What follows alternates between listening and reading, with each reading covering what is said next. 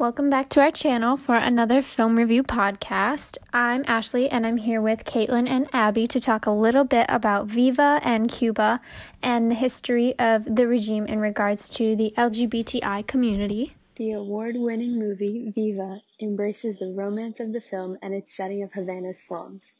The time period of this film is not long after the death of the communist Cuban Prime Minister Fidel Castro. Castro came into power in nineteen fifty-nine after leading a powerful revolution. Shortly after, police began to arrest gay men because homosexuality went against the hypermasculine revolution and clashed with the new regime.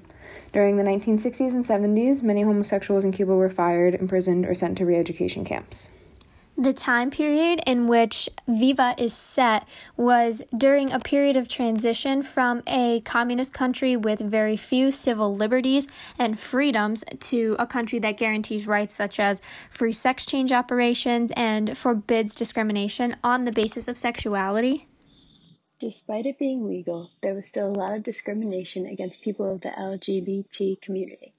For example, if a rainbow flag was displayed outside of a restaurant or any business for that matter, nine out of ten times it would be a representation of inclusion rather than acceptance of the L G B T community. Most likely, the owner used it as a business tactic or technique to bring more business in. This is a central theme in the movie. But since then, Cuba has come a long way, not only regarding the way that people view homosexuality or being transgender, but also the mentality of the people as well.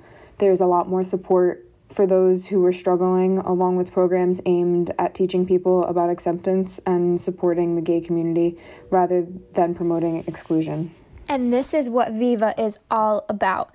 It's about acceptance and support, not about inclusion. It's about standing up for what is right and what is just and not just going with the flow. It's about finding the courage to be yourself regardless of what other people think. Viva was set in Havana and directed by Patty Breathnach. Um, surprisingly, although the film was released in Spanish, there were scenes that were recorded in Cuba, but there were also scenes that were filmed in the director's homeland, which was Ireland. Now to introduce the film. Even the fiercest of drag queens on RuPaul's Drag Race aren't put through the ringer half as intensely as the protagonist of Viva. Jesus is a Havana drag artist, and he must survive severe poverty, prostitution, and parental abuse. He is lip-syncing for his life. Alone in the world following his mother's death, a self-sufficient gay twenty-something Jesus scrapes together a living as a hairdresser to his neighborhood's elderly women by day, and by night he supplements his income styling wigs for the performers at a local drag nightclub run by the one and only Mama. He is inspired by the drag queens, and he joins when he is given the opportunity. He lets loose in drag, and this awakens big, dramatic, intense emotions within him. At the beginning of the film, Jesus is a go-with-the-flow kind of person, but as he continues to deepen his connection and love for the drag life, we see his character develop intense emotional connections and show his true colors. Diving into this life is a problem on its own, being that homosexuality is not largely accepted at the time. He struggles to find himself and deal with the hardships at stake. Throughout the movie, people walk all over Jesus, partially because he can't fight back, but also because he lets them. His best friend is a prostitute who shakes him down for money and hogs his measly apartment to service clients. People have an uncanny ability not to notice him when he walks into a room unless they need him for something. But Jesus has a heftier problem on his hands anyways, when his ex-con father, Angel, who abandoned him as an infant, unexpectedly shows up on the scene. Unfortunately, at one of her first shows, Viva chooses the glance of a stranger at the bar who ends up slugging her in the lip. She has not recognized her own father, who has just come back from prison. Her ex-boxer, ex-criminal father is a homophobe and is even more upset that his gay son has turned out to be a drag queen. It is hard for Angel to accept his son's reality, being gay and also entering the drag lifestyle. Being a fighter means being masculine or macho, fighting other men to see who is the toughest. Angel forces his way back into Jesus' life without permission and thinks that he can control all of his decisions. Angel does not want his son being a drag queen and does not want his son to be gay because it would be easier if he weren't. He feels as if his son is compromising his masculinity, but that does not stop Jesus from living the life he truly desires. Eventually, Angel comes to terms with Jesus's life, realizing that uh, being gay and being a drag queen is what truly makes him happy.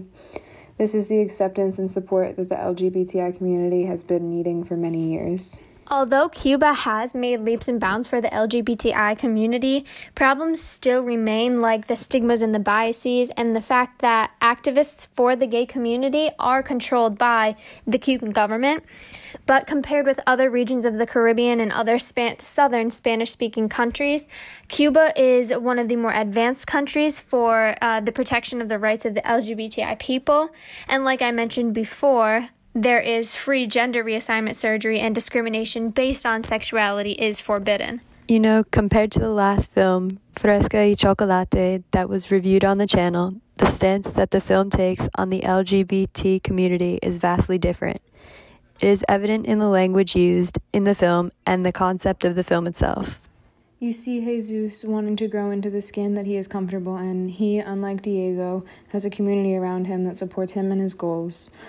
Although uh, Jesus and his father do not always see eye to eye on the idea of drag, um, the fact that his father comes around and eventually does accept Jesus and his dreams is a really big stride in their relationship, and it shows how the stigma of the L G B T I community has changed over the years.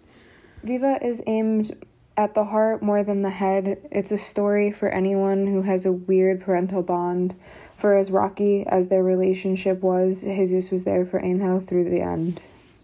For me, the film is about becoming. It's about the process of emerging, finding your voice, singing for the first time, being alive, feeling alive, hence the title Viva, meaning live or life. At heart, Viva is an old age story about being true to oneself, but with its talented cast, stunning Cuban backdrop, and slowly enrapturing screenplay, it is definitely a movie with a difference. It shows that following your dreams and being true to yourself is so important, and that it shouldn't matter what other people think. And although this is way easier said than done, Viva is a wonderful movie with a heartfelt and emotional and compelling story to not only encourage change within Cuba and the L G B T I community, but to support those who are living a similar story.